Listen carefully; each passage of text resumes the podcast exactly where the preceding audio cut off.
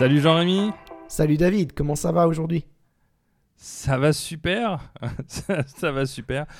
Aujourd'hui, euh, aujourd'hui, on va parler d'un sujet euh, qui nous tient à cœur, c'est le sujet de Jam, Jamstack, la super marque de confiture. Non, je plaisante. Voilà, la confiture virtuelle pour les spécialistes du web, c'est une délicieuse recette pour réussir vos sites euh, en beauté.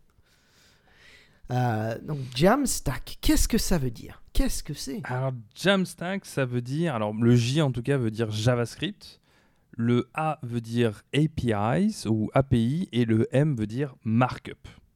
Ok. Ah, Bon, si- on- tu, peux, tu peux nous en dire un peu plus parce que bon, c'est facile de dire ça, hein, mais Ouais, on va essayer de démêler tout ça. Euh, et tu sais quoi? Je vais commencer par la fin. Euh, je vais commencer par le markup. Euh, le markup, c'est le balisage en français. Je sais pas s'il y a vraiment une traduction euh, qui, existe.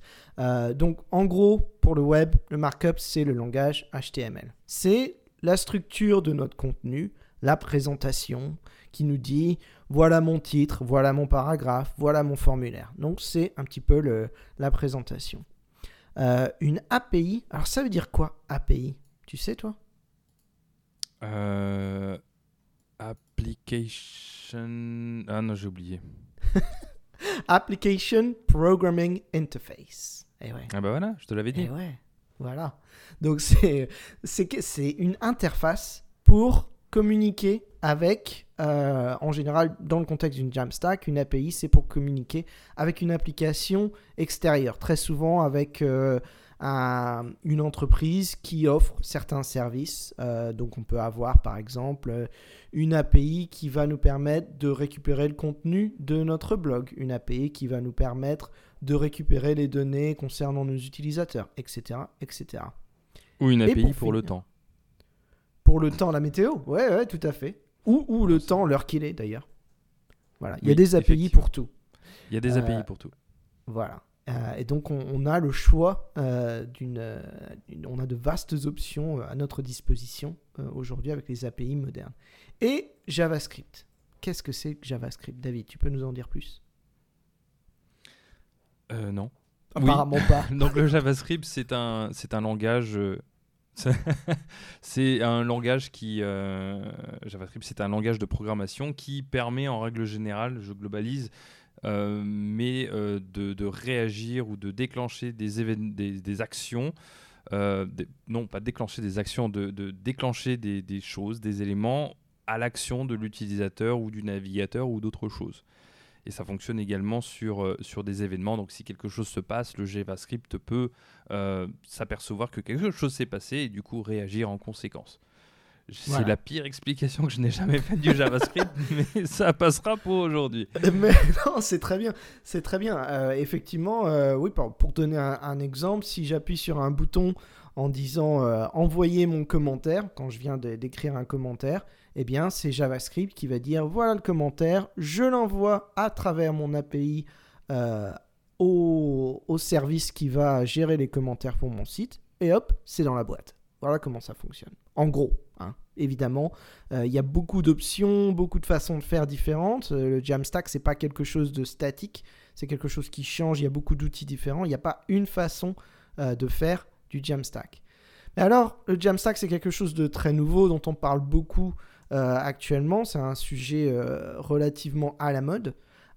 Mais c'est quoi la différence entre le Jamstack et l'application, la façon traditionnelle de construire un site web, à ton avis? Dans ton expérience, David, suis- c'est quoi le... Je suis content que tu me poses la question. Non, je plaisante. Euh, C'est comme si on l'avait écrit dans le script au départ. Alors, le, traditionnellement, en fait, euh, lor- lor- lorsqu'on développe un site web, souvent on va utiliser un framework. euh, L'exemple que tout le monde connaît un petit peu, je vais l'utiliser, c'est WordPress. Framework PHP ou euh, qui gère un petit peu tout en fait. Il y a à, la fois euh, euh, une, une zone- une administration qui permet de gérer le contenu, les options du blog. Il y a un mélange entre le, le front-end et le back-end qui utilisent tous les deux le, le PHP, etc. Donc, Donc, le front-end et le back-end, ça sert à la fois le markup et le JavaScript. Voilà. En même temps, c'est géré par une seule application. Exactement. Et donc très souvent, ce qui va se passer, c'est que vous allez euh, avoir euh, le WordPress qui est installé sur un serveur. Une base de données en MySQL ou autre, et, et donc le, WordPress qui va communiquer avec la base de données directement, mais tout ça sur le même serveur, sur on va dire la, même instance. Et tout ça est monolithique tout ça est une architecture monolithique. Alors, je, passe un petit peu, hein, on peut, il y, a toutes les options au niveau du serveur, etc. et compagnie. Mais c'est vrai que bon, il faut un serveur, serveur Apache pour le PHP, pour pouvoir euh, avoir le WordPress et toute une configuration derrière pour le faire tourner. Euh, ensuite, CDN, euh, ce genre de choses. Maintenant, le Jamstack, c'est très très différent. Le Jamstack, ça va être une application une application qui peut exister sur telle instance, à tel endroit, sur, un serveur, mais pas forcément un serveur que vous avez à configurer. Et souvent, euh, ce framework, ce site, cette application, va communiquer via les API avec tout un tas d'autres services. Et je peux te donner un petit exemple d'une application que j'ai développée l'année dernière, où en fait on avait donc une application qui était faite avec React, et pour gérer le contenu, on utilisait un service, un CMS, Content Management System, euh, qui s'appelle Contentful. Contentful, lui, avait la particularité, donc c'était quelque chose que euh, au début, c'était, donc on peut l'utiliser gratuitement. N'importe qui peut avoir un compte gratuit sur Contentful. Et donc au début, on, définit un petit peu le, le modèle de type d'article qu'on veut avoir, etc. Il y a des éditeurs qui se rendent sur cette interface et qui soumettent leur, euh, texte euh, qu'ils veulent pour l'application ou le site web. Nous, au niveau de, des, ingénieurs, ce qui, la seule chose qu'on avait besoin, nous, c'était d'une manière de pouvoir récupérer ces contenus. Et donc, du coup, Contentful nous euh, donne plusieurs API que l'on peut utiliser, qu'on peut utiliser de manière très très simplifiée. Ils ont en plus une superbe documentation. Et on avait juste à récupérer les informations de ces articles et les mettre dans notre framework et boum. Et on avait un site comme euh, n'importe quel autre site avec du contenu, mais un service qui est géré complètement séparément. Contentful, c'est eux de leur côté qui enregistrent, qui configurent la base de données. Euh, on avait même un CDN. Euh, Enfin, il y avait plein d'options out of the box, comme on dit, qui nous étaient fournies par Contentful. Et donc ça, c'est une grosse différence et une, simplification énorme euh, et surtout une réduction en termes de temps, de coût. On, va voir un petit peu, on en discuter, j'aurais mis un des avantages, des inconvénients, mais c'est vrai que ça simplifie beaucoup les choses et ça permet de lancer beaucoup plus rapidement des applications ou des sites web. Ouais, voilà. Donc là, on a, une application euh, assez répandue de, la Jamstack. C'est pour avoir le contenu qui est géré par un service, euh, un CMS d'un côté, et la présentation et les interactions qui sont gérées de l'autre avec, euh, avec euh, une, une, séparation complète. Et on a la maîtrise complète euh, de, de, la présentation de ces données qui sont stockées dans le CMS. un autre exemple qui vient en tête, c'est la création d'un site e-commerce.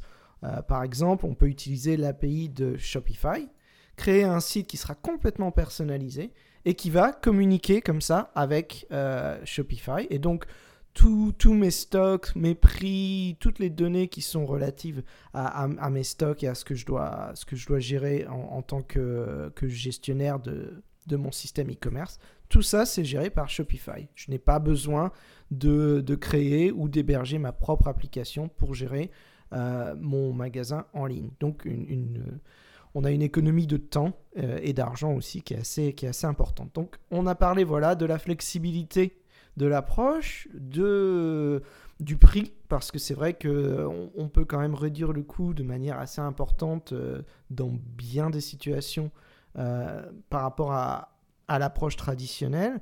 Euh, quels sont les autres avantages auxquels on peut penser du, de la Jamstack bah, un, des avantages qui, qui, me vient en tête, notamment, il y en a, il y en a plein d'autres, hein, mais par exemple sécurité. Je vais donner un exemple. Euh, donc, il existe, euh, il existe plusieurs euh, frameworks qui permettent de, construire un site statique. notamment deux exemples qui me viennent en tête, c'est Gatsby et Next.js, qui permet aussi de, de créer. ce, qui, ce qui se passe très souvent pour, pour créer un site, et d'ailleurs au passage erreur200.com a été fait avec Gatsby, le code est open source, donc ceux qui sont curieux peuvent très bien aller voir euh, sur GitHub le, code source de RR200. Mais donc Gatsby, lui, va créer des fichiers statiques. Et des fichiers statiques que ensuite on va mettre sur, par exemple, un Netlify ou un, AWS gratuitement. Donc, ce qui va se passer, c'est que Gatsby, au moment où on va lancer pour faire le, build de Gatsby, pour construire la version finale, on va dire, du site, ce qui va se passer, c'est qu'il va aller récupérer les informations sur les différentes API, API ou autres, et il va s'en servir pour construire ces pages. Mais lorsque ensuite vous mettez euh, les fichiers construits au moment du build sur euh, sur Netlify, par exemple, il n'y a pas de requêtes qui sont faites.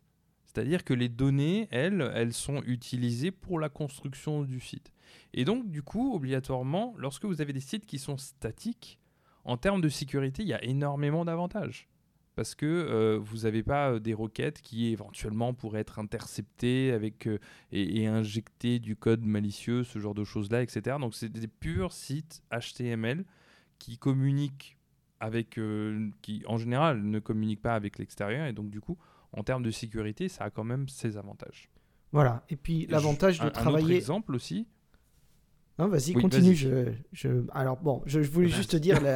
L'avantage de travailler avec les, des API externes, c'est qu'on va travailler avec des entreprises externes euh, qui, en général, parce que c'est dans leur intérêt de ne pas être piratées elles-mêmes, vont protéger euh, toutes les interactions qu'on va faire avec eux. Donc, la, question de la sécurité est gérée par ces entreprises extérieures.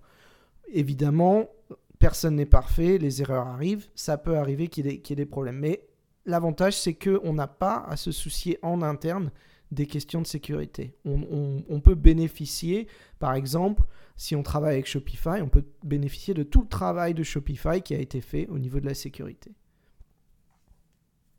Tu voulais je dire. Tiens à souligner juste, euh, juste oui, non, je tiens à souligner juste une chose, c'est parce que tu parles de, Shopify. On parle bien de Shopify hein, de pas, et de pas, pas de Spotify. Est-ce que euh, Spotify a une API je suis, je suis, sûr que Spotify a une API ils aussi. Ont, ils ont une API, mais il me semble qu'elle est limitée. Mais ils ont une API, ça c'est sûr et certain. Mais il me semble qu'ils sont limités. Si tu veux l'utiliser, il faut leur dire pourquoi tu vas l'utiliser, etc. Ça c'est aussi une évolution qui a eu lieu ces dernières années, notamment même Twitter, euh, et autres pour sécuriser un peu les, choses. Euh, ils demandent beaucoup plus d'informations pour sécuriser un peu, un peu tout ça.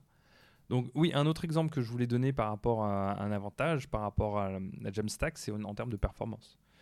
Donc si on revient sur le même exemple de, Gatsby, donc Gatsby, euh, Next.js également, en tout cas Next.js donne cette possibilité-là de pouvoir créer des fichiers statiques que du coup ensuite vous allez servir à vos, à vos utilisateurs. Euh, donc en termes de performance, vu qu'il n'y a pas forcément, dans ce cas-là en tout cas, il n'y a pas de, requêtes qui sont faites, euh, et, Gatsby aussi a beaucoup de choses, euh, parce que Gatsby c'est juste une surcouche au-dessus de React. Hein. Gatsby va donner des options pour optimiser certaines choses, notamment le rendu des images. D'ailleurs, au passage, très récemment, bah, c'était il y a deux jours, ils ont officiellement lancé un plugin qui s'appelle Gatsby plugin image ou Gatsby Image Plugin, euh, qui est une évolution un petit peu de, ce qui avait été fait avant et qui permet de, très très simplement euh, d'avoir un chemin. Donc par exemple, tu, mets l'URL d'une image que tu as quelque part et derrière, dans, en, coulisses, on va dire, pour le dire en français, tu vas avoir une balise image avec plusieurs images qui vont être euh, servis à l'utilisateur avec différents formats, le WebP, euh, différentes résolutions, etc. Donc une, une, manière extrêmement simplifiée de pouvoir euh, avoir des images qui sont optimisées et pour, pour le, le, responsive en ayant uniquement à fournir une URL. Donc en, termes de, en termes de performance, il y a énormément de choses qui sont, qui sont faites sur les, bah, à ce niveau-là. Voilà, c'est une chose assez importante que beaucoup de gens négligent, je trouve. Euh, c'est que la, performance d'un site web, ça passe énormément par le front-end et que tous ces, frameworks de création de sites statiques euh, permettent d'optimiser le front-end euh, à un niveau qu'on n'avait pas vu avant, vraiment. Et donc ça, c'est quand même, un, un, avantage au niveau de la performance.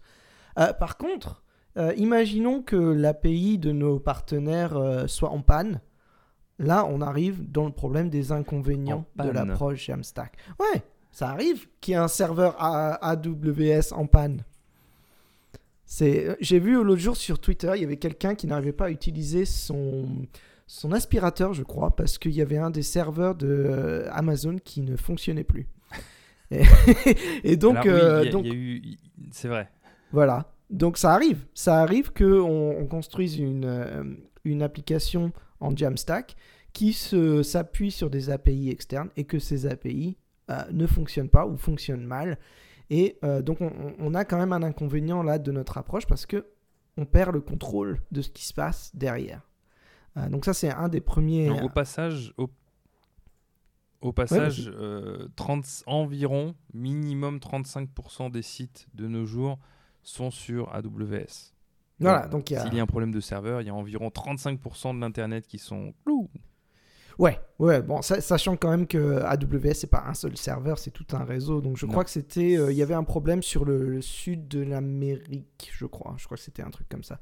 Enfin, quoi qu'il en soit, un des inconvénients de la Jamstack, c'est que on perd quand même le contrôle de, de certaines données et que on s'appuie sur, euh, sur des, des vendeurs externes qui sont évidemment euh, imparfaits et sur lesquels euh, bah, parfois il y a des problèmes. Donc ça, c'est. Alors oui, un- ça, reste relativement rare. hein, et comme tu le disais, Bien ce sûr. qui se passe très souvent, c'est que les, les informations ou autres sont déployées sur plusieurs serveurs. Donc dans le cas où il y a un problème avec un, les autres prennent le relais. Donc c'est c'est vrai que c'est quand même relativement rare, mais ça peut arriver. Et je pense que une des, une des meilleurs moyens, euh, ce qui, qui vaut pour euh, dans tous les cas, dans toutes les situations, hein, pas simplement pour le Jamstack, mais c'est vrai qu'il faut le rappeler. Très souvent, lorsqu'on développe une application ou un site web, on va penser au, au bon scénario, tout se passe bien. Il est indispensable, à mon point de vue, de tester une application lorsque euh, ça ne va pas.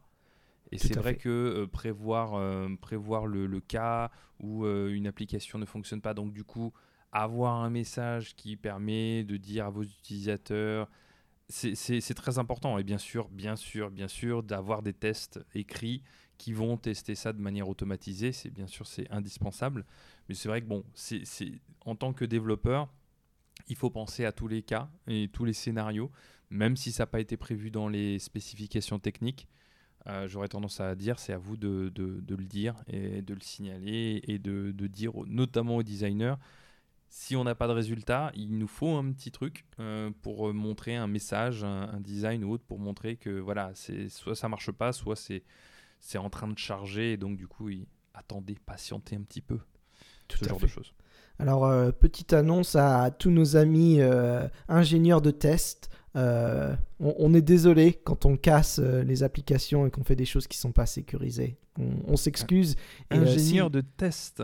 Ouais, des, des ingénieurs, ingénieur de test, toi Ouais, tout à fait. Ouais, ça existe. C'est un, vrai métier, David. Quality assurance. Oui, bah, Quality assurance. ça mais moi je travaille, je travaille en français, si tu veux. Voilà. On, ingénieur on est un de- podcast français, on, par- on parle Assurance français de qualité, assurance qualité. Voilà, ingénieur qualité.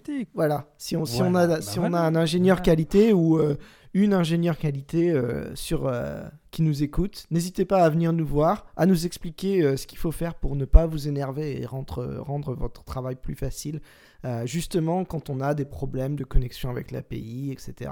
etc. Euh, donc, euh, Ma, le fait de ma travailler femme avec est la ingénieure de qualité. Voilà, Ma femme est ingénieure de qualité, mais elle nous écoute pas. Donc, euh, Elle- ouais, bah, bah, ça, de toute façon, ça m'étonne pas. C'est qu'elle s'est dit, oh ouais, non, mais il me parle assez dans la vie courante, je vais pas non plus me taper euh, un podcast en plus, hein, faut pas déconner non plus. Je la comprends, je la comprends. Et euh, donc, et là, voilà, sans commentaire. L'approche Jamstack, euh, c'est vrai que on peut avoir, comme, comme on peut communiquer avec plusieurs API dont on n'a pas forcément le contrôle, euh, il y a plusieurs points de défaillance, il y a, plusieurs possibilités à prendre en compte. Donc c'est une approche qui est peut-être un petit peu plus complexe euh, qu'une approche monolithique. Avec une approche monolithique, si c'est en panne, tout est en panne. Mais avec une approche un peu composite, flexible comme la Jamstack, s'il y a un petit morceau qui est en panne, peut-être que ça a des implications sur l'ensemble de l'application. Donc il faut prendre toutes ces contraintes-là en compte. Alors, oui et non, oui et non, oui et non. Alors, on dirait que, on dirait que Jérémy aujourd'hui, il a un traumatisme par rapport à si c'est en panne. Je sais pas, je, sais pas ce qui est en panne chez toi, mais alors, C'est le cerveau. le cerveau est en panne. Alors, il faut, il faut. Non, mais juste une chose quand même à rappeler souvent avec ces applications. Euh, moi, en tout cas, c'est ce que je fais très souvent, c'est que j'ai toujours un, ce que, ce que, enfin, ce qu'on appelle euh, error, er, error boundary, boundaries, je, bref, euh, quelque chose qui va englober mon composant. Ah, une error boundary. Oui, bon, bah, oh, c'est le samedi matin, c'est comme ça. mais qui va permettre, en gros, que si mon composant a un souci, un problème ou n'importe quoi, ça, ça, ça ne va pas aller au-delà de ce simple composant. Euh, bon, c'est une bonne pratique, hein, mais je fais ça toujours. Donc, du coup, euh, mon application, contrairement à ce que tu, tu as peur que ça se passe, non, mon application continuera de vivre, même si aucune donnée arrive. Bon, tu pourras rien faire, mais bon, voilà. Bref. J'ai l'impression que tu prends ça euh, personnellement. J'ai l'impression que tu es en, es en train d'impliquer que je suis en train de dire. Non, mais quand David écrit une, une application et que l'API est en panne derrière, tout, tout, va mourir. On va, on va tous crever. Non, non, c'est pas du tout ça que je disais. Euh, je, ce que je, voilà. Ça, serait triste quand même euh, que je, ne doute pas du tout de tes compétences techniques, euh, mais il, faut quand même admettre que quand on écrit une application en Jamstack, et même d'ailleurs en général, il faut penser justement aux, limites des fonctionnalités de chaque composant qu'on conçoit. Et c'est encore plus important dans une application Jamstack, je pense. Qu'est-ce que, est-ce que tu t'es d'accord. Ah bah oui, non mais complètement. Mais j'aurais tendance à dire vraiment en règle générale que c'est, ça va être le cas pour, euh, pour toutes les applications en, général. C'est vrai, c'est vrai. Jean-Rémy, maintenant, dis-moi, est-ce que tu vois d'autres avantages pour la Jamstack? Hum, D'autres avantages ben, Je pense que... Je pense qu'on a, on, a un peu fait le tour. Hein. On, on, a pas mal... On a, parlé de sécurité.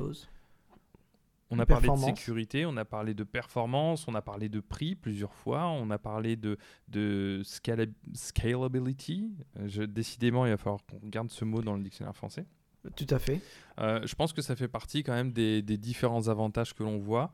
Euh, mais du coup, est-ce que bon, je pense que les gens se rendent compte que qu'on est fan quand même et qu'on a on a plusieurs expériences à ce niveau-là. moi, je compte pas le nombre de, de, de, sites que j'ai pu faire avec euh, Gatsby dernièrement, mhm. avec Next également. Et c'est vrai que euh, euh, ce, qui, ce, qui, est intéressant, juste pour, pour conclure un peu tout ça, c'est vraiment que en tant que développeur, vous avez aujourd'hui accès à tout un tas d'outils gratuitement que vous pouvez tester, que vous pouvez explorer.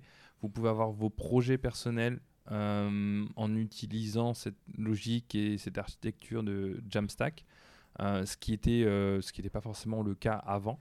Et bien sûr dans le monde des entreprises, parce que vous avez vos projets perso, mais aussi pour, pour des clients ou même dans l'entreprise où vous vivez. Euh, moi, je sais qu'il y a eu, il y a eu un, gros shift quand même vis-à-vis d'utiliser le, Jamstack. et je pense qu'on en est, on en est qu'au début. Je suis absolument d'accord. Je pense que l'engouement de la communauté des développeurs autour de ces technologies-là et de l'approche de la philosophie euh, générale de, la Jamstack est parfaitement justifié. Euh, je crois que là, on a l'exemple d'une technologie qui est extrêmement populaire, mais qui est populaire pour les bonnes raisons.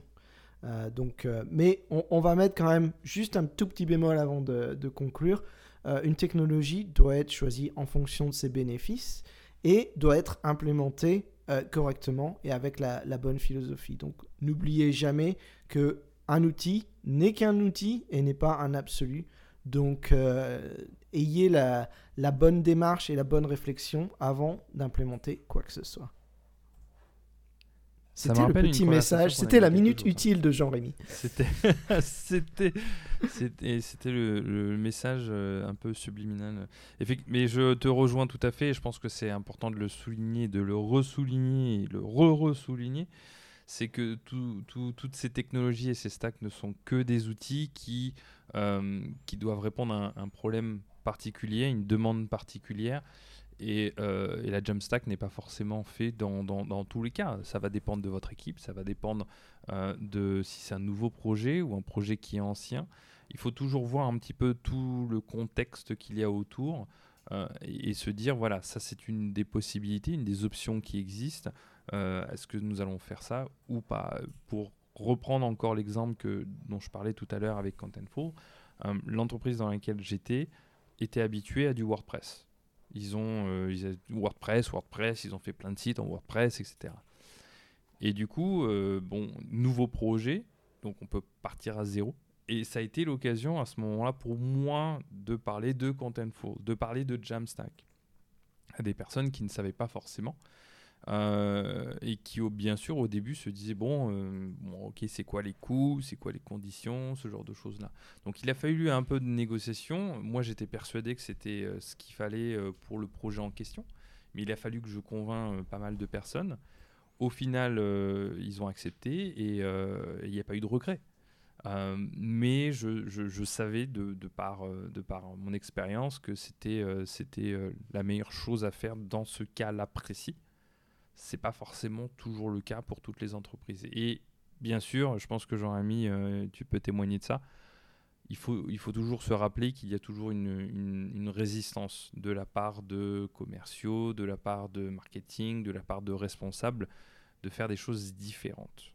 Est-ce que, est que toi, par exemple, as, as, tu te rappelles d'un événement où tu as voulu, tu as recommandé et conseillé une technologie et où il y a eu un petit peu de réticence. Euh, est-ce que tu as un souvenir de ça? Euh, oui, mais alors ça, ça commence à, dater. C'est, euh, je pense que ça va rappeler des souvenirs aux, vétérans du web. j'ai eu beaucoup de mal à convaincre un de mes collègues qui voulait absolument utiliser un, un framework JavaScript qui s'appelait Prototype. Je sais pas si tu te souviens de Prototype.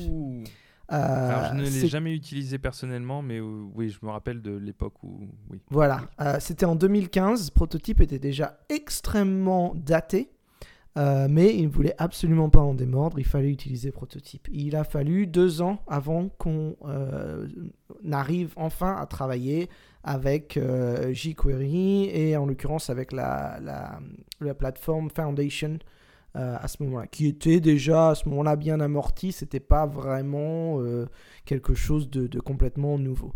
Donc oui, effectivement, c'est parfois compliqué de, convaincre les gens, il faut de la patience, il faut des bons arguments, et puis parfois il faut accepter euh, de, perdre la bataille pour gagner la guerre, comme on dit.